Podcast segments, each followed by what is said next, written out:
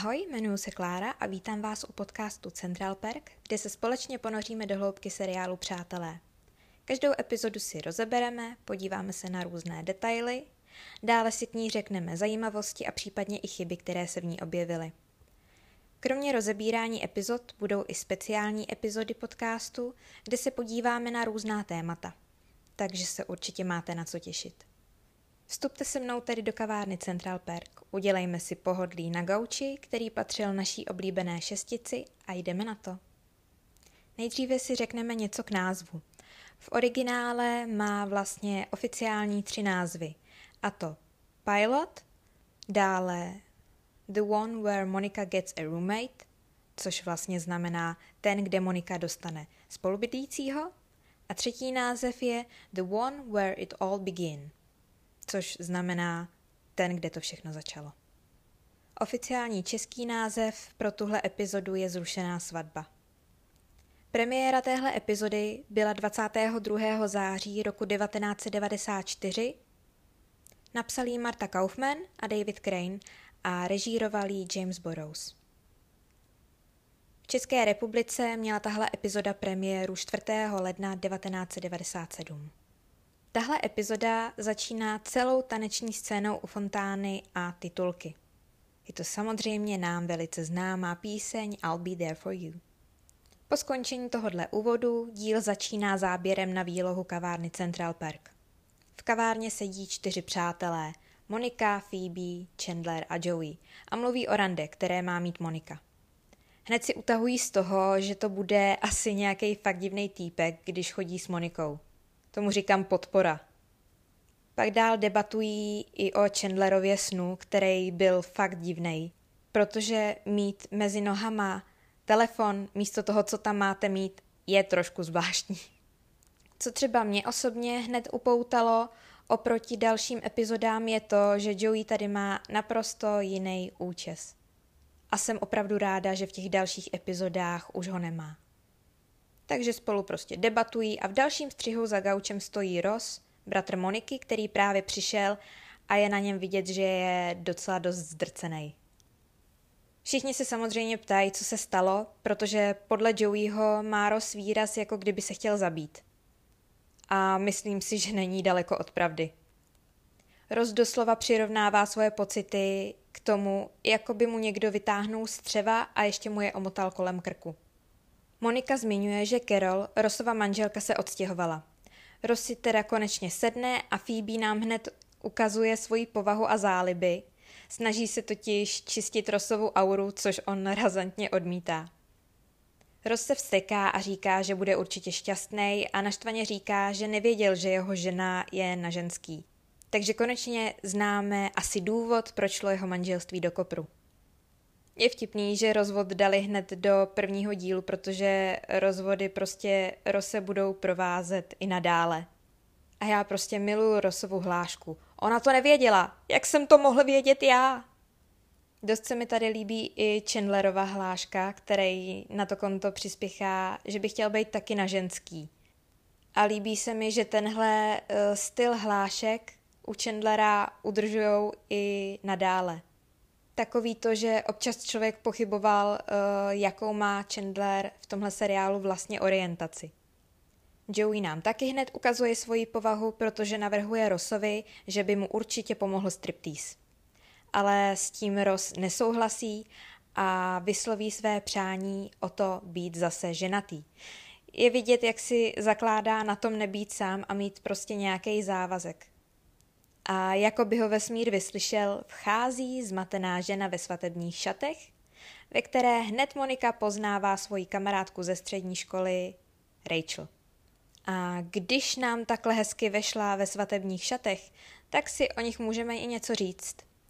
Protože nevěsty ve svůj svatební den nenosily bílou barvu od jak živa. Pravda je taková, že bílá barva není pro západní kulturu typická a historie bílých šatů není vůbec dlouhá, sahá pouze 180 let dozadu. Trend nošení bílé barvy započala roku 1559 skotská královna Marie, světý však nedal zásluhu a tak se tenhle trend oficiálně zrodil až v roce 1840, kdy se královna Viktorie rozhodla vdávat v bílých šatech za prince Alberta.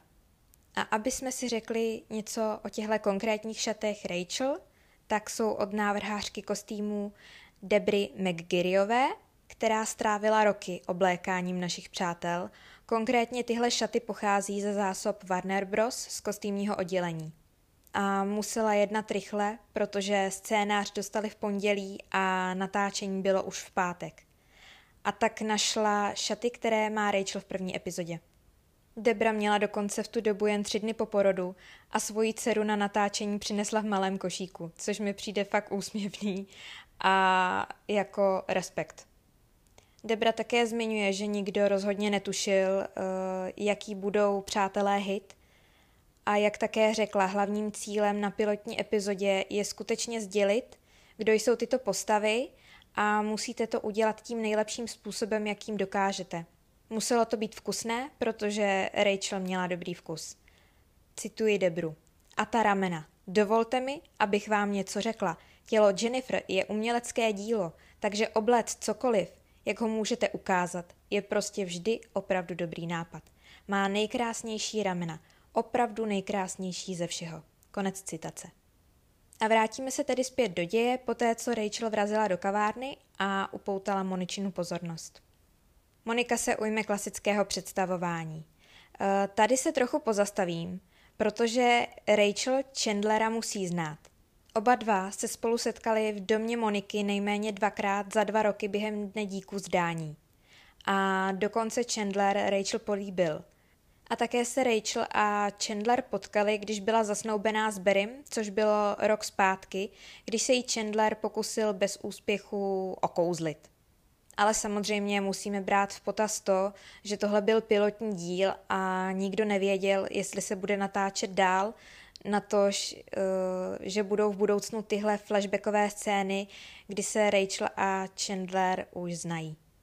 Rachel se tedy posadí a vysvětluje, co se stalo, že se měla vdávat, což svatební šaty docela prozradili.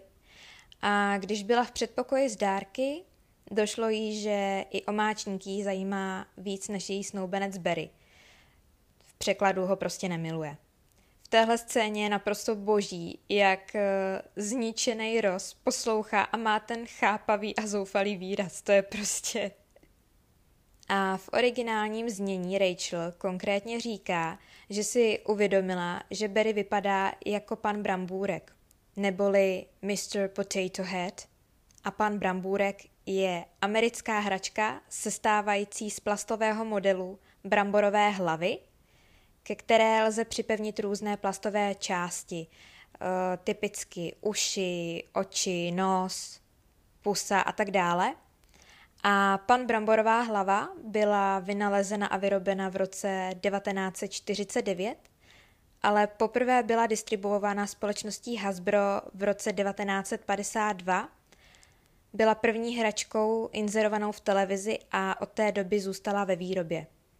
Zajímavé je, že ve své původní podobě byl pan Brambůrka nabízen jako samostatné plastové díly z připínáčky k připevnění do skutečné brambory anebo jiné zeleniny.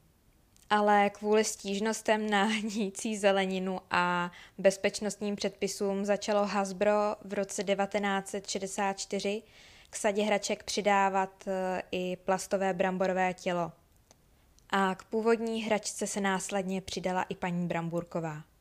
Postavy manželů Bramburkových se samozřejmě objevily v Toy Story, odkud je většina lidí zná. No je určitě fajn zjistit pár vteřin předtím, než máte někomu před oltářem odříkat v nemoci ve zdraví, dokud nás smrt nerozdělí, že ho vlastně nemilujete.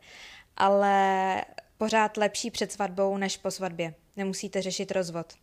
Jako někdo jiný, který je z toho zatraceně zoufalej.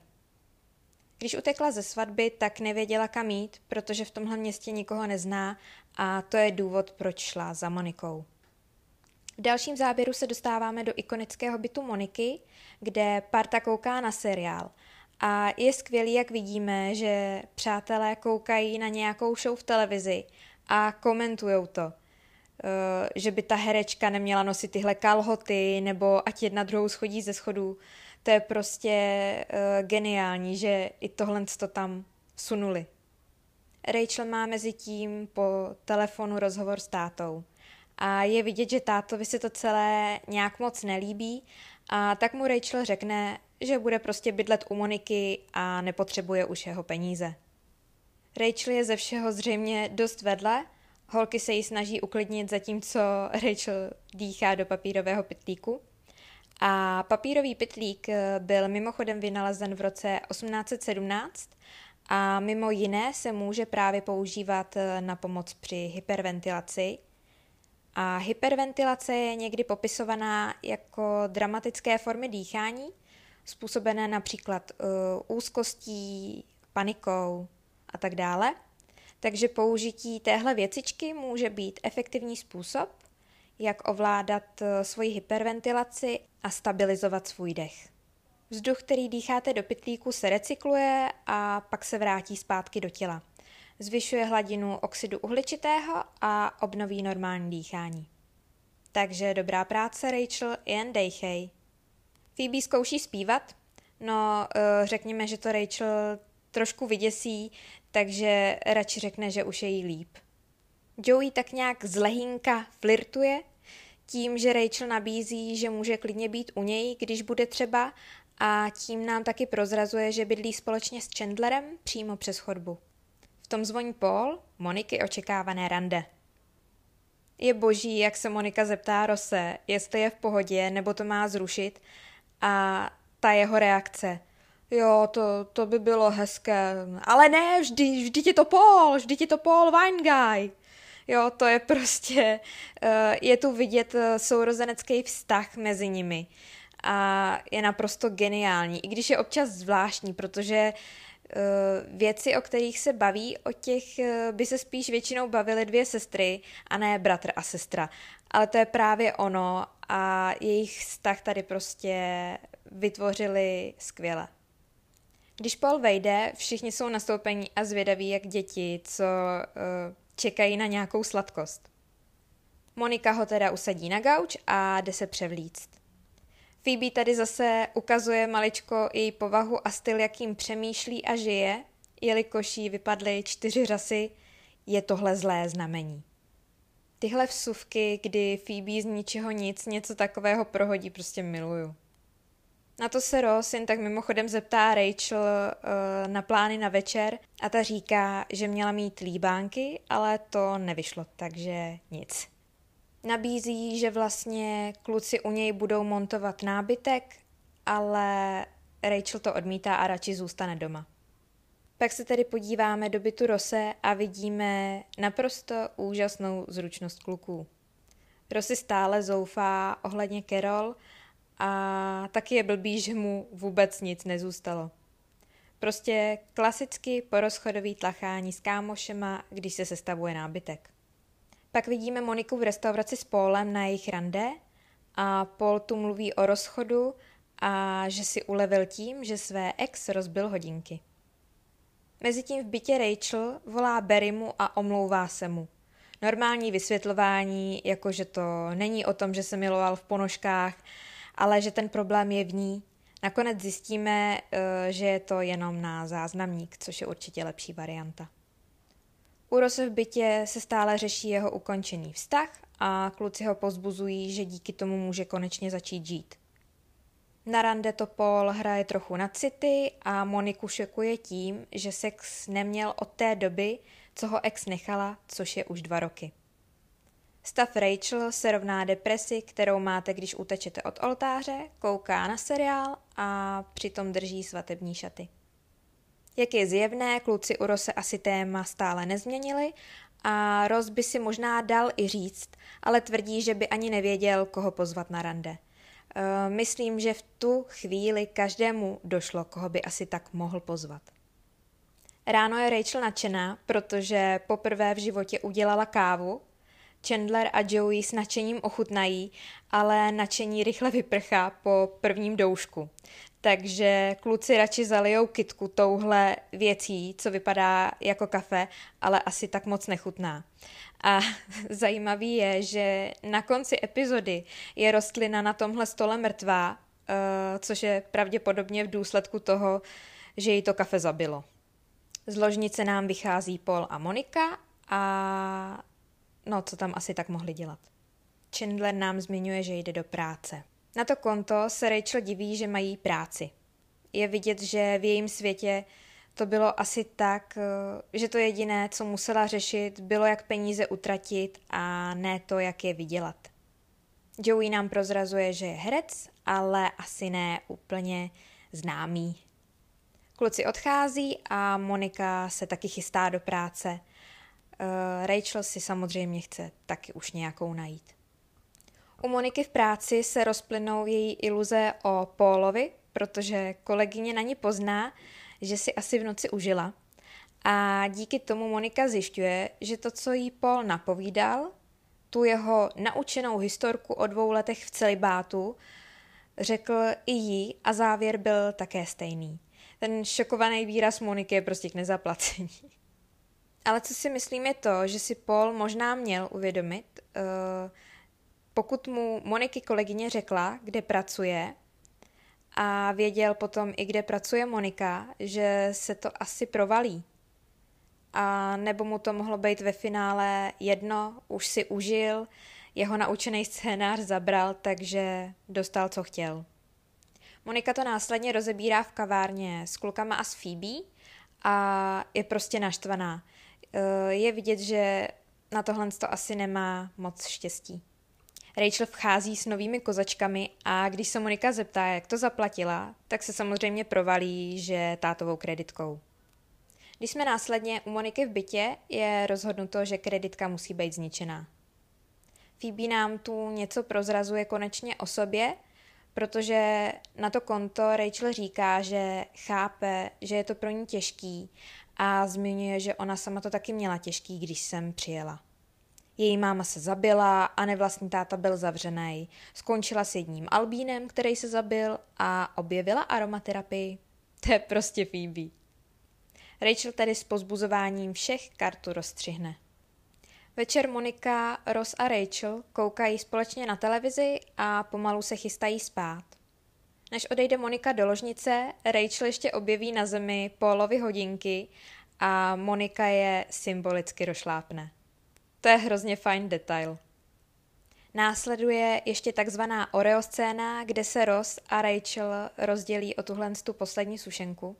Oreo je značka sendvičových sušenek, které jsou plněné krémem, skládají se ze dvou oplatek se sladkou bílovou krémovou náplní. A poprvé byla sušenka vyrobena v roce 1912. Ross Rachel říká, že do ní byl zamilovaný už na střední a ptá se, jestli by ji mohl někdy někam pozvat a Rachel s tím souhlasí. Rossovi to zjevně zvedne sebevědomí. Rachel jde tedy spát a Ross se chystá s úsměvem k odchodu. Tohle je ale malinko zarážející. Je to vlastně hned, co se Ross zeptá Rachel, jestli s ním někam půjde, ale po zbytek série se takové otázky strašně bojí. Tady asi prostě ještě měl dostatek odvahy a pak ji očividně ztratil. Když tedy odchází z ložnice, ještě vyjde Monika a vidí, že je s ním něco zase v pořádku. Pak už je díl zakončený titulky zároveň se scénou v kavárně, kde zjišťujeme, že Rachel byla úspěšná v hledání práce a je z ní servírka. Ještě tu mám pár zajímavostí a chybiček, tak se na to pojďme mrknout. Tuhle epizodu sledovalo přibližně 22 milionů diváků, čím se stala 15. nejsledovanější televizní show týdne. Je to taky jediná epizoda s celou sekvencí tančení s fontánou. Je tu taky první zmínka o sebevraždě Phoebeiny matky. Když jde Monika Rosovi pro kávu, je možné zahlédnout Rachel procházející kolem dveří kavárny, pravděpodobně na cestě do Moničina bytu ještě předtím, než teda vpadne do kavárny. A krátce poté, co Rachel vtrhne dovnitř, se Jasmine zeptá Rachel, můžu ti přinést kávu? A Jasmine bude v budoucích epizodách pracovat s Phoebe v masážním salonu. Ačkoliv je Monika Rossova mladší sestra, ve skutečnosti je Courtney Cox o dva roky starší než David Schwimmer a jediní dva herci, kterým bylo v roce 1994 ve skutečnosti 25, když se to vysílalo, byli Jennifer Aniston a Matthew Perry. Matthew LeBlancovi bylo 27, Davidu Schwimmerovi bylo 28, Courtney Coxové bylo 30, Alice Kudrow bylo 31. Dřevěný trám, který je viděný v několika epizodách téhle sezóny, byl vlastně nápad režiséra a stal se tak podpisem epizod, který režíroval, což mi přijde hrozně hezký. Co je ještě docela zajímavé, je, že představitel Joeyho, Matt LeBlanc, měl první den horečku a chřipku a během natáčení teda musel opakovaně používat různé prostředky, aby mu bylo lépe. Vedení NBC se taky obávalo, že publikum nebude mít rádo Moniku za to, že se na prvním rande vyspala s Pólem a tak po nahrání pilotního dílu dostalo publikum ve studiu od NBC dotazník týkající se Moničiny promiskuity a výsledky průzkumu naznačovaly, že se NBC obávalo úplně zbytečně, protože publiku to bylo prostě jedno. Vnitřek bytu Joeyho a Chandlera vlastně není v pilotním díle vidět a není ukázán až do třetí epizody. Vzhledem k tomu, že natáčení epizody ve studiu zabralo pět hodin, tak najali producenti komika, aby bavil studiové publikum během změn a přestávek a komik také zahříval publikum před eh, zahájením natáčení. Teď se podíváme na nějaké ty chybičky. Joeyho hodinky se objevují a mizí během celé epizody. Pak třeba taková technická chybička je, když se Ross ptá Rachel, zda mu chce pomoct s montáží nábytku, tak v pánvi za jeho hlavou se odrážejí studiová světla. Je to taky jasně vidět, že čísla bytu jsou 4 a 5 a vzhledem k tomu, že jsou umístěny příliš vysoko na to, aby měly tak nízká čísla, tak jsou později přečíslovány na 19 a 20. Já doufám, že se vám dnešní epizoda líbila. Najdete mě také na Instagramu jako centralperk.podcast. Mějte se krásně a zase příště.